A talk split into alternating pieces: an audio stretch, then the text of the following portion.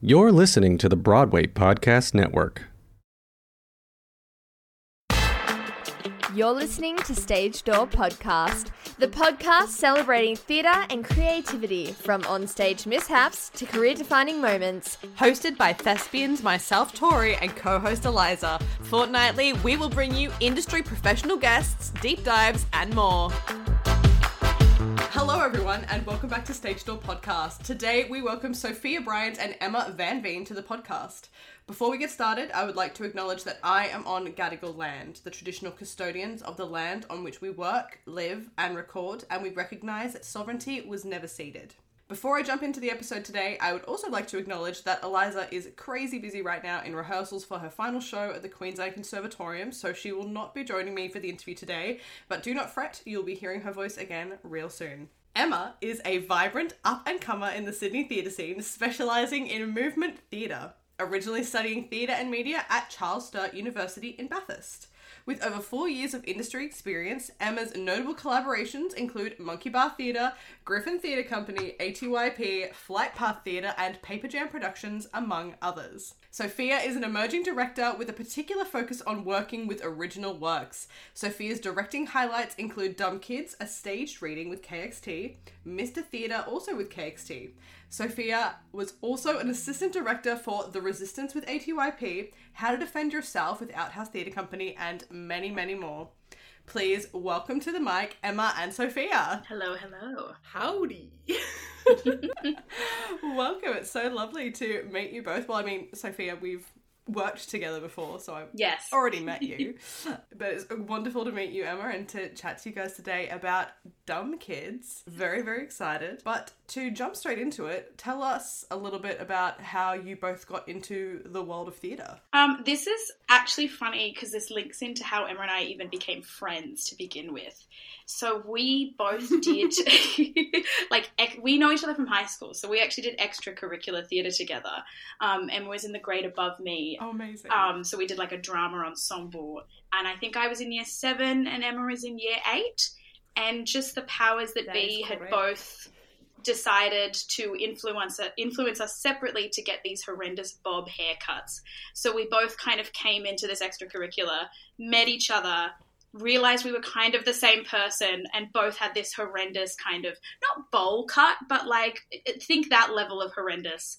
Um, and we kind of were just like, wow, we really are just like, yeah, drama twins, and have kind of then went off on our own paths and kind of discovered our own voices in theatre. Emma went to Bathurst, I stayed in Sydney, and then we kind of reconnected and now have a working relationship, which is really lovely to have. yeah, we've been bouncing one brain cell ever since.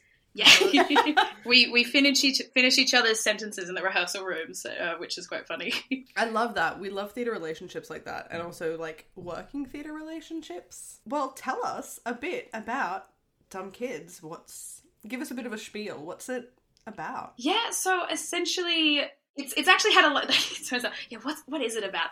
Um, it's had a long run in terms of it actually coming to fruition. It originally actually started as being pitched as the 2021 major work for the Sydney University Dramatic Society.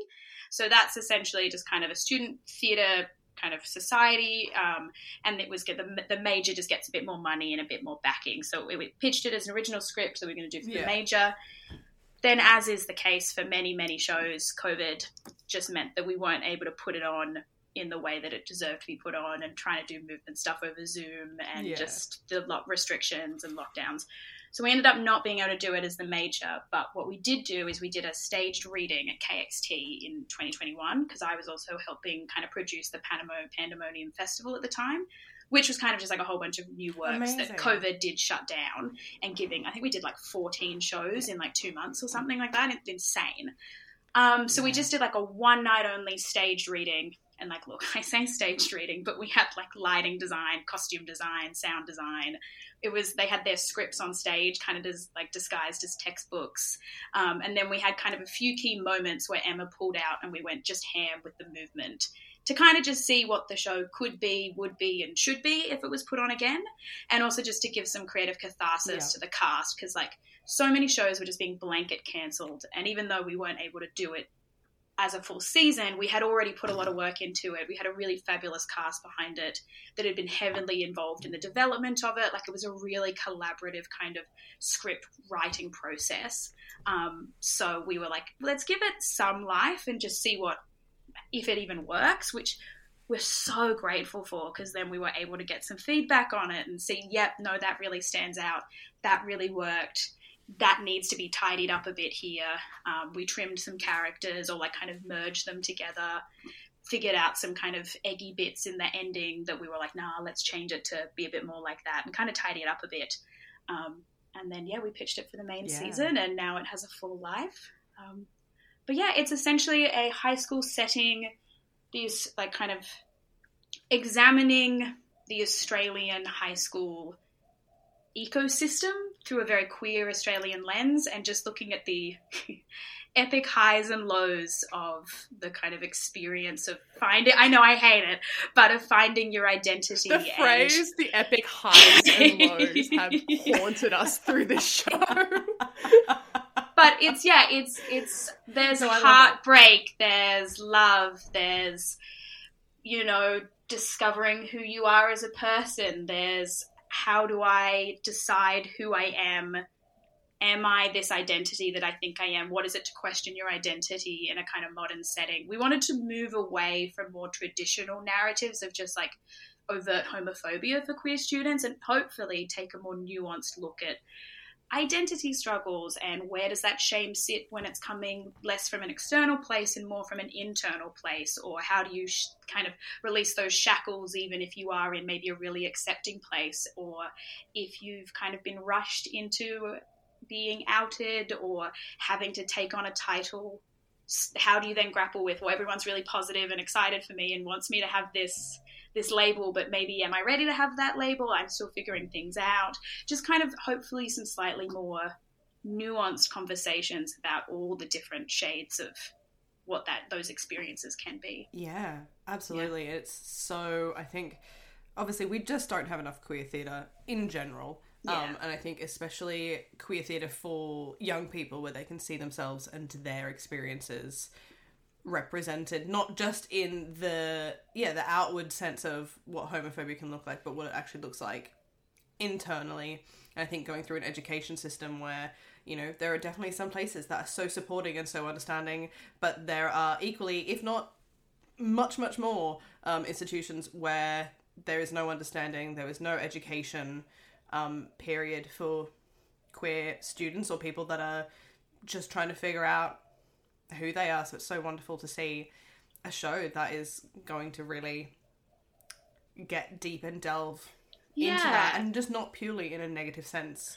Yeah, there's and even but off what you were saying there of like having to kind of figure it out themselves. That was a big kind of running dramatic question for us of so often queer students or like queer kids don't have the kind of pre-existing narratives or like it's not built into the kind of education system to have all of the answers for them. So and especially in a modern day where we're kind of equipped with all this kind of therapeutic jargon that so often we're just teaching ourselves and it's kind of just kids leading kids trying to figure it out and where the kind of positives of that are in that support system but where also the pitfalls of that are of at the end of the day they're just kids trying to figure out how to grow up. Yeah. And that there are some kind of Yeah, exactly. What that looks like. Yeah. Whilst also very much still wanting to find the really positive moments of it. Like it's a very joyous play. We, the rehearsal room we're just cracking up all the time and the cast has been really involved in kind of finding those little nuggets of joy and we, it was very important to us that if we were going to yeah. show some of the pitfalls and the kind of the down, the kind of, you know, the negative sides, but we also had to show and uplift the positive sides and make sure we showed positive queer sexual relationships and kind of cute, endearing queer moments or kind of have discussions about, you know, uh, pronouns and how do you engage with those kind of titles. And it was actually really heartwarming. We had one rehearsal where we have like a the boys scene where they're all playing video games and we have a, a trans character yeah. that's just casually included into that and one of our actors actually got quite emotional in the rehearsal room just expressing how like heartwarming and gender affirming it would be for maybe if there was any audience members that are questioning their gender identity to just see this character so openly welcomed into the boys scene and that not be a thing and not be questioned and the comedy of the scene coming from just who they are as a person and how rather than it being a whole kind of thing and like yeah and it was it was really I made me really proud of the show and really kind of it was a lovely rehearsal just being like oh that yeah that would be really Yeah. wonderful to see that up on stage Just like normalizing yeah queerness and making it just almost a mundane thing. No, but I mean, there's a whole scene in the show where they're like, "Do you think we're sitting in PDHP talking about dental dams?" And then one of the other characters is like, "What the fuck is a dental dam? Like, is that for flossing? Like, what is this thing?" and I just like, I feel like it's it's ridiculous how often you find yourself in a conversation, especially with a younger person. where You're like, "Oh my god, the things that are not explained to you, and like the things that." You kind of have to stumble upon on your own, and how like intense that is as a young person to be like, like discovery is is a wonderful part of the process but at some point you do go god i just wish someone would outline these things for me so i don't have to on top of figuring out who i am i don't also have to figure out like how i engage in things safely and like how i have conversations about difficult topics like you know? One of the characters um like kind of that is much more comfortable with their sexuality and is maybe a bit further along in their kind of journey of that describes himself as the patron saint of lost gays because it is this kind of he has then all the answers or so he thinks and everyone else is hmm. kind of coming to to that character to be like how do I do this? Or what does it mean? How do I understand Grindr and how do I do this? And should I do that? And what does that mean? Is there a way to understanding dating apps? I don't think there is. I just think they're an absolute dumpster fire. no we don't have the answer to that please please do not come to this play expecting us to be able to answer that and what made you both want to work on this piece of theatre? Like, what was something that just made you really kind of go, this is the kind of theatre that I want to work on? Um, well, first, I think Soph uh, reached out to me when this was still in a, a SUDS production space, and I had just finished university. And I think the idea of making a, a show about young people with someone that I was a young person with was incredibly exciting, just because, like, there are so many times when we've been making this where we're just looking at each other and we're like, oh god, this is so nostalgic, just because it felt so, at many parts earnestly like reflective of our lives and our experiences together, which you know is always such a joy. Um, but also, I think on a from a movement perspective, which is where I often really come from, like this show just has so many opportunities to delve into the mind of a teenager, and we kind of go into several of the different characters and like explore events through the lens point of like how they imaginatively view their world and how it feels to be inside their head, which I always just think is such a uh, exciting and joyous place to work from. And um, so much of this play has just been built from joyous collaboration and like play, I guess. Like the and it's it's so beautiful to put yourself in a, a, a childish frame of mind and like to really reflect on your childhood. And I always thought that like kids theatre specifically is where so much of the magic sits in our industry like there is nothing more joyous than a crowd of young people when you have them um, which can be a bit of a battle but there is just such a nostalgia and earnestness to all of this it makes it so creatively exciting um, and engaging for, for us as creatives and practitioners Yeah, I think for for me there was a couple points. Um, I'd worked with the writer Jacob a few times before, so I kind of was already quite excited by the kind of work that he produces. But prior to this, Mm. he'd pretty much only done two handers. Um, and then he came to me and he's like, So I've written a show, it has 14 characters, and all of the scenes are polyphonic and essentially happen at the same time, back and forth. And I was like, Okay, you've got my interest. Let's talk about this. And I read the first draft and I was like, this is amazing. And there's something really wonderful in this. Um, and I was really excited by the writing style of it. But I was also like, this could just be a talking heads play. This needs something as well to sit and complement the very structured, clever writing of it that will then lift it into a really magical theatrical space. And that's where I was like, movement. And I, prior to this, like I, I'd done some movement, but I'd predominantly worked with kind of very heavy realist plays. And I was like, you know who I should reach out to? Emma, and because she's just got all this cool like circus stuff and background and just like the most interesting theater I've ever seen. And I think knowing as well that Jake was coming into this, that this show was a very different. It was experimentation for him as well. So I was like, let's just really lean into the Yeah. experimentation of this. Let's let this be a creatively enriching project for all of us and just try something a bit different. Let the movement and the devised quality lift it and elevate it and just try something a bit different. And that really creatively excited me. Yeah. Um, and Jake as well had expressed that he really wanted to work with the actors, especially being that many characters, to find the authenticity of their voice. And that's what I will say about Jake. is He's an Yeah. incredibly generous writer, and that he really leaves his ego out of the room. He will we do the best developments, and he will sit down with the actors and be like, "Does this ring true to you? How can I phrase this better? How does this sit in your mouth? And like, how does this feel coming from your voice and your experience, knowing?" that there are certain things that he can write very well because he's lived that experience, and other things that he can write very well, but leaves there room for someone to step in and claim it and make it their own, um, which is really Yeah. joyous to watch. Like we did a whole session just sitting down with our kind of femme presenting characters and being like, how do we find the authenticity of female friendships in this show? How do we find the authenticity of female voices? And then similarly, having a whole kind of roundtable session with any of our non binary or trans characters and then, like, how do we find the authenticity of your experience? What are the things you're comfortable for us talking Mhm. about? What are the things that you think we should highlight? What would you like to, what would make you proud of this show? And what would make you proud to perform this? Um, and I think that's an energy that's kind of bled through the whole process and makes also then all of the mm. actors they feel so invested in the piece. And we've done some improv sessions where then their dialogue is put into it and they're like oh that's oh i said that that's fine that's and they have a, a touch of ownership on it yeah which is really lovely to see. And I'll, to reiterate what Soap's saying, the collaborators on this piece have been, quite frankly, the most incredible thing about it. Like, I cannot speak highly enough about all of the people who have been involved in this show, whether it was from their its first uh, iteration to now. Like, oh, I love them all so much, and they're all just such incredibly talented people.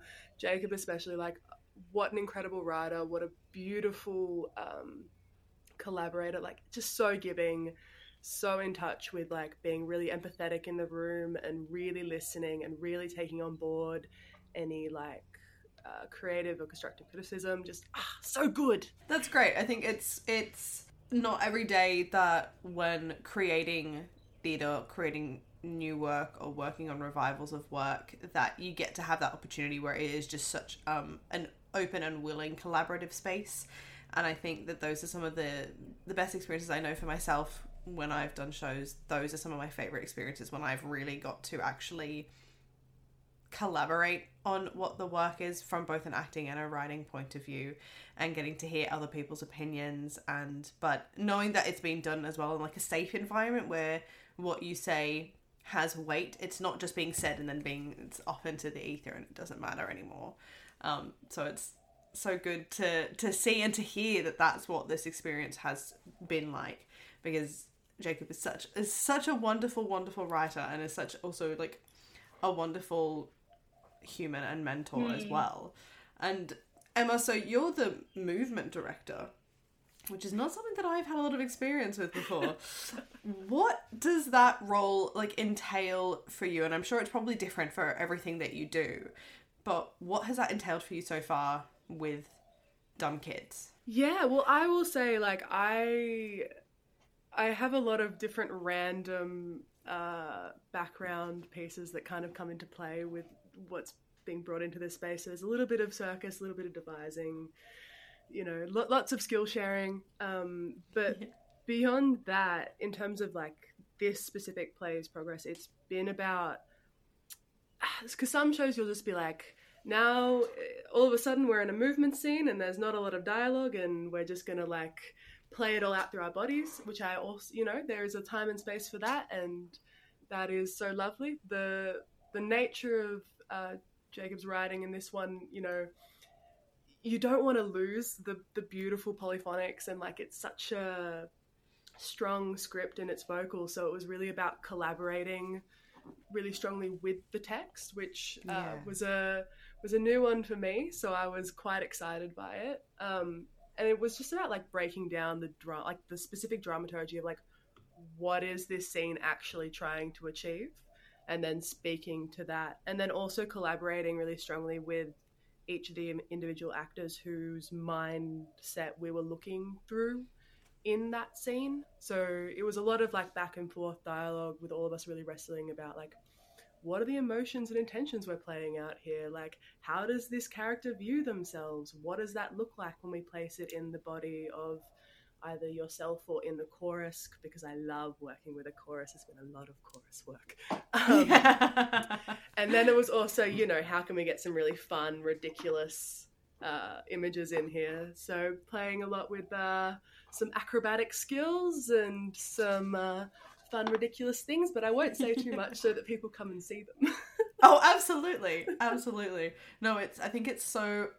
It adds so much. I think, like you said, there is definitely time and place for everything in theatre, but I think those are some of the most interesting shows to watch, and some of the most I feel almost involved shows because you're not just seeing a scene play out through words. You're seeing how it plays out physically and emotionally as well and it brings so much i think humanity to it Yeah. as well because it doesn't there doesn't feel like it needs to be there's no like need for it to be perfect in a sense No, and that was a big thing for us. We really did. We weren't trying to create perfect theatre by any means. If anything, we were like, let's make some mistakes here. Um, and I think the movement actually allows us to actually breed more truth to the story because, especially coming from a place of, yeah, we really chatted about what's the physical language of the show, what's the dramaturgy behind it.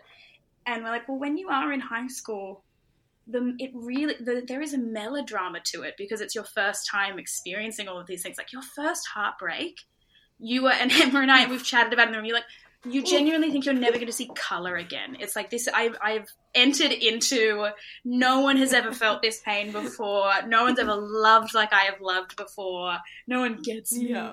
like you're like this is the end of the world and it's like dialogue sometimes can't represent that in the way that then movement and the kind of heightened theatricality and the joys of the magic of theatre allows us to show that.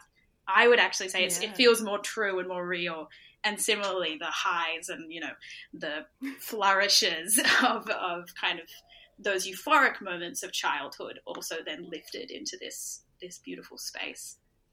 Beautiful But- things happen when we're allowed to detach from reality, I think. and 100%. explore what different realities can look like to different people.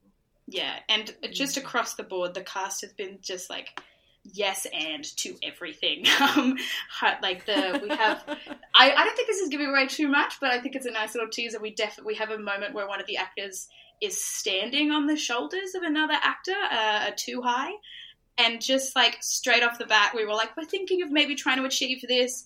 Is it who would feel comfortable to like you know you do not have to. There is no pressure, but if anyone wants to kind of learn this skill would anyone be interested? And we had a couple of our actors just be like, absolutely, and being like, I'm kind of terrified, but I would love to do that. And so we've just like done it every day and every rehearsal, just practiced it and practiced it. And it's there's such a sense of pride to see a skill be finessed and honed.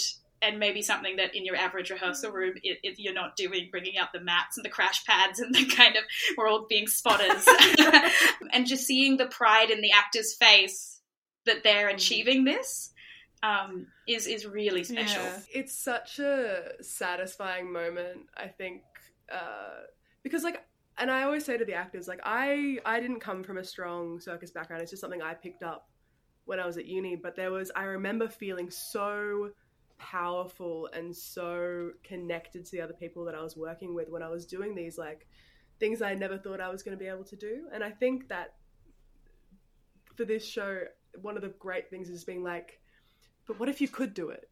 you know? And what if, you know, we create an environment where you get to just try? And Yeah. I think because we were going into it being like, this show should just be fun for us to make, for people to watch. Like, it should be joyous. And if, you know, I train you for two weeks on a set of crazy skills and none of them end up in the show, That's fine. that's so fine because we've all just Yeah. been a part of this beautiful process of learning and sharing and growing together. And luckily, it is in the show, so come see that. Um, but you know, it's just yeah, the the sense of of trust and care for each other in that space has been so beautiful to see. Mm. Shout out to the to the to the dumb kids, we love them so much. and attest to kind of Emma and, and also just the tone of the show as well.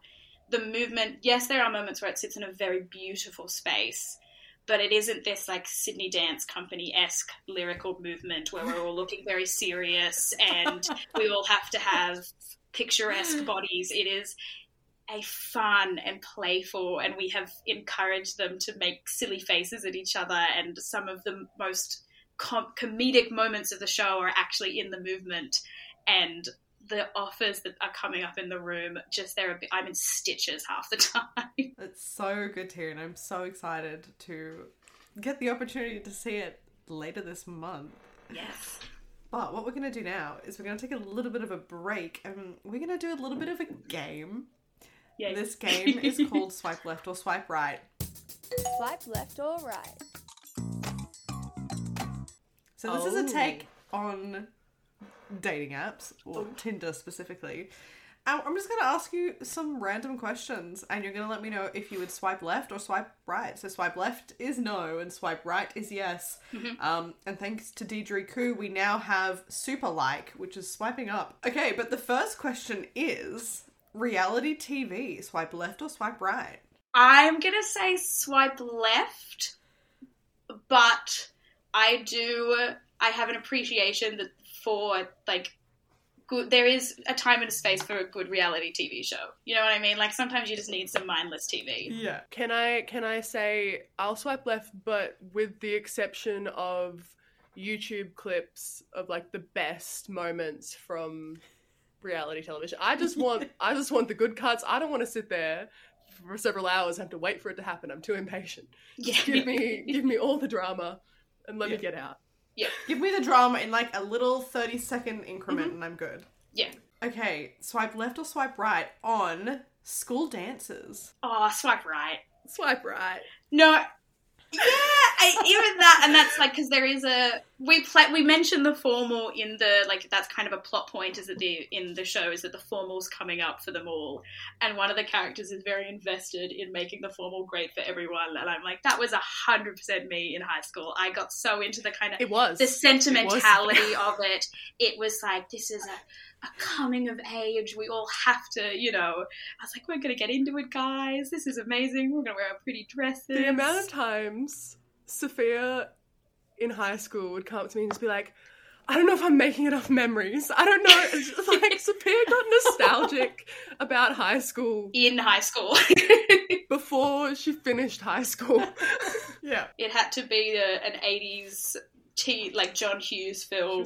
But no, I, I swipe right on school dances purely out of love for a very specific school dance, which was at Hills, which was the I think it was like the year seven disco or something, and we all went to the gym. And I just remember wearing so much fluoro. I think I was wearing like three different fluoro tops on top of each other, and like so many uh Like the glow stick, The- like the the bracelets. Yeah. like glow sticks. And I remember just like breaking it down to like Crazy Frog or something. And I'm like, you know what? That was iconic. That was a great time. If I could go back to that moment, I think I would. But that's the only moment from school I'd go back to. just that one. I think they played Sexy Bitch at our year six disco and like Flo Rida's Low. And upon reflection, I'm like, I don't think that was okay. But I remember popping off in the like, like yeah, hall being like a whole Ah. bunch of year six student or like you know just being like gotta get low, low, low, and like apple bottom jeans, and it's like oh, if I could be a fly on the wall of us like cramping, oh, and just and just the image of like all the all of the, the like all the the girls over here and all the boys over here and just like Yep. the stare off of like all right and then the boys just absolutely decimating the dance floor when like one song would come on and then they'd all like shift back off like that. That's what I mean. It's cringe, but you have to do it. You just have to. Yeah. All right, jumping back into it, what has been your favorite moment so far working on the show? One of my personal favorite memories, one of, is there is a song in the show, like an original song called Canteen Girl. Anyone who knows me knows that I like shrink back into my skin and want to die when people start just randomly singing. Hence why I'm really bad at musicals. It's a well-known fact. I apologize. I love it for everyone else, but I just can't do it. And so Canteen Girl was always like a, a little bit of a difficult moment for me. The cast came together and uh, Christine Pan, our incredible sound designer, made the most ridiculous new version of this song that has me absolutely just cackling with laughter. And then then they had the audacity to add like nine like uh in sync backstreet boys style dancing. And then kate has a rap and it's so funny. And i feel like i'm doing a disservice to who i am as a person by loving it so much but genuinely i cannot think about it without being in stitches. It's so good. I look forward to it every time we go into rehearsals. I'm like oh. Um, it, yeah, it's become, it's gone, it went from this very like cringy but quite heartwarming like acoustic guitar promposal, you're my canteen girl to this boy band esque little dance number.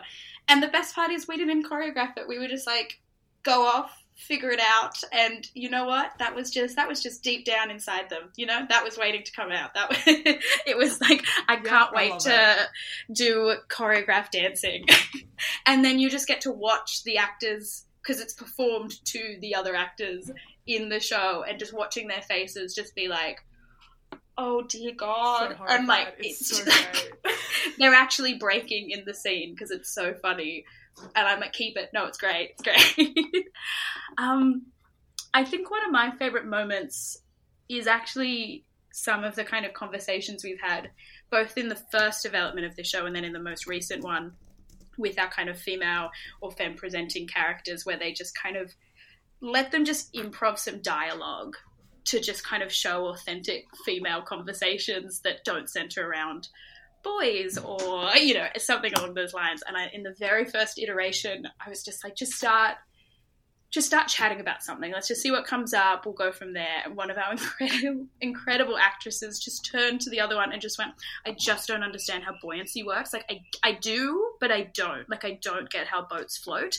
And then they proceeded to have this like quite heated back and forth about like not understanding buoyancy.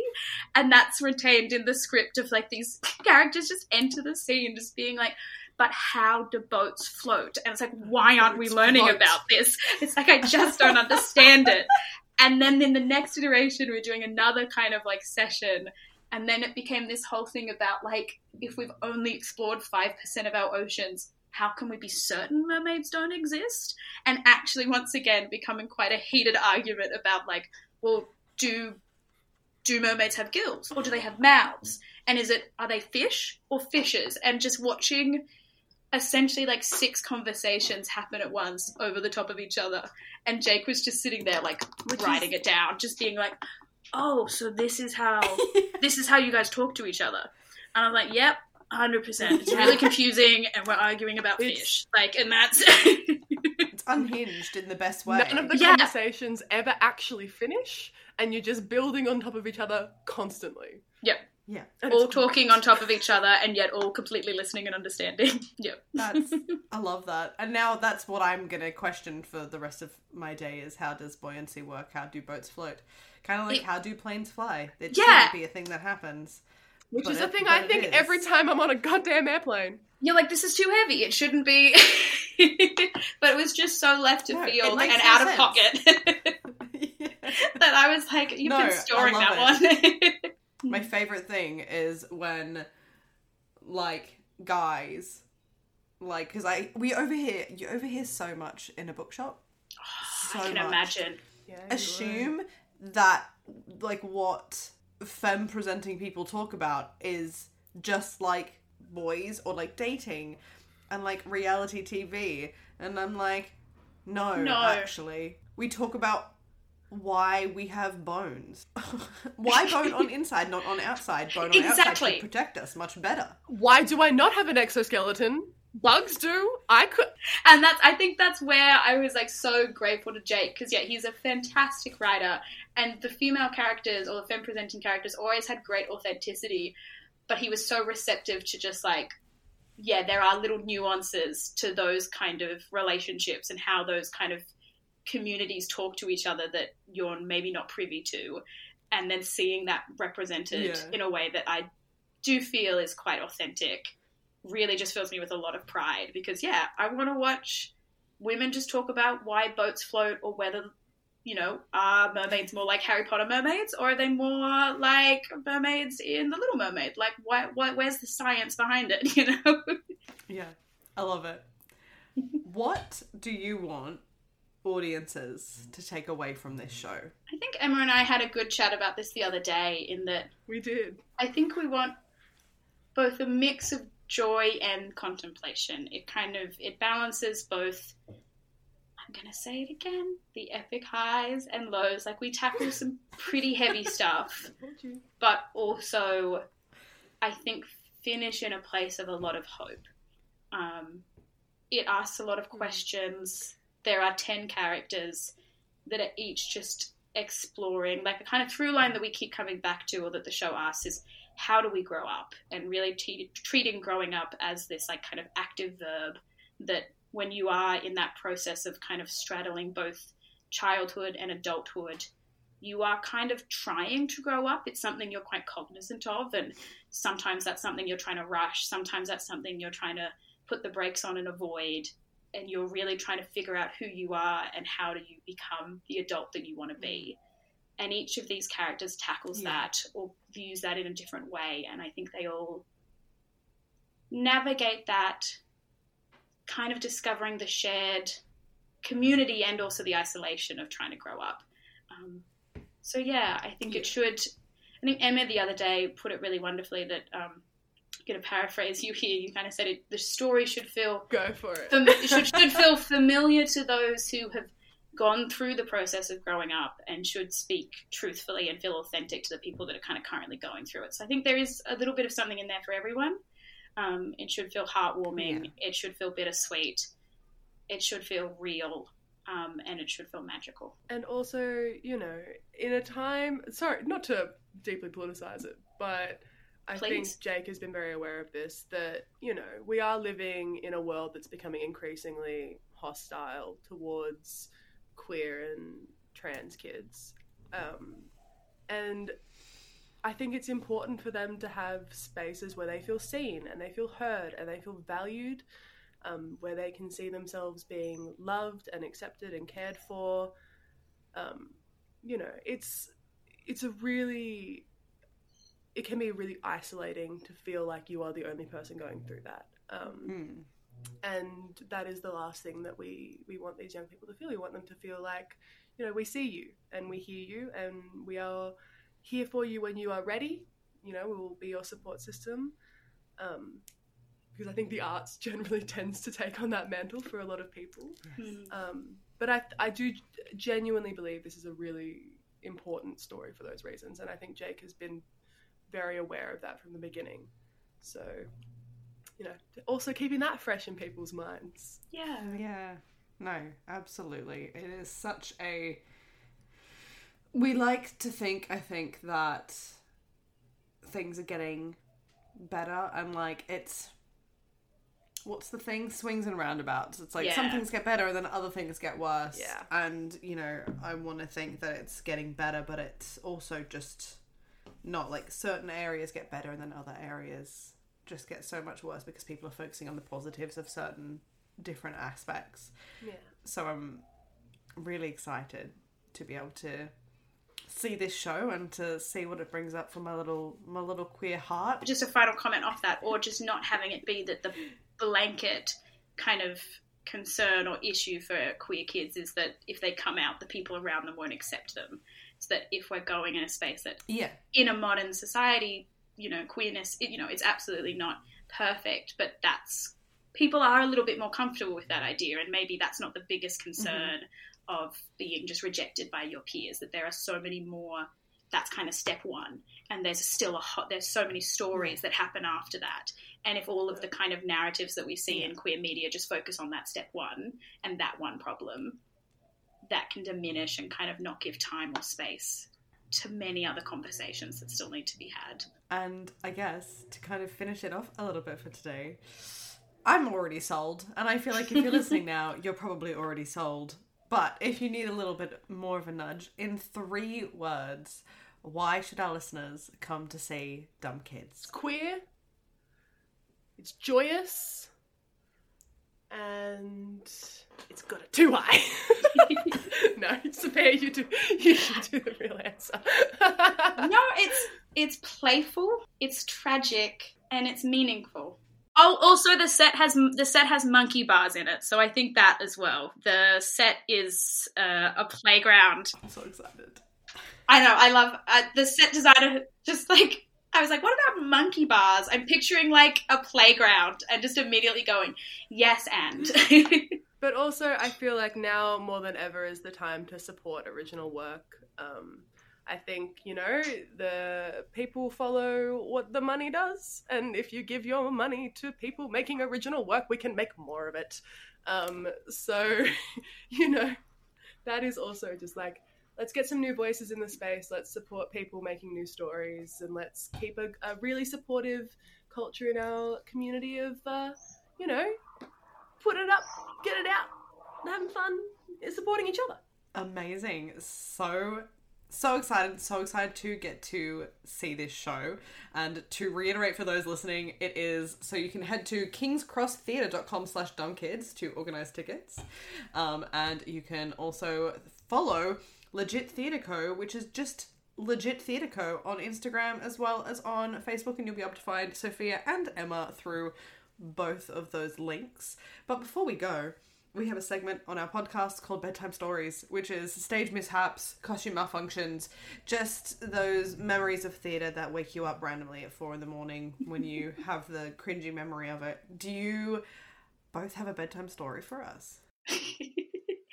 um, look, I have a few, and I think anyone that's performed has a few. Um, but I think the one that always that I, I think of the most is probably so it was 2020, and I was doing a production of Macbeth, and I was Lady Macbeth, and I was so excited about it.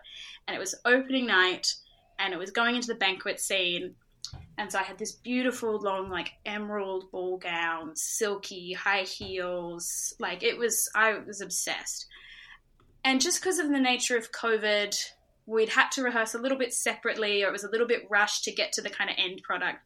So we hadn't really thought about the fact that there was blood from the previous scene that maybe hadn't been cleaned up before we went into the banquet. But of hmm. all the scenes for this mishap to happen, so I'm storming over, I'm about to like tell, you know, Macbeth that he's ruining the party and for everyone to just relax, everything's fine. What does Sophia Yeah. do? Sophia slips on the blood. And I don't mean like just a little slip, I mean like almost cartoon esque feet out from under me, up in the air, ass over tits, kind of just like flat on my back. I knock down a table.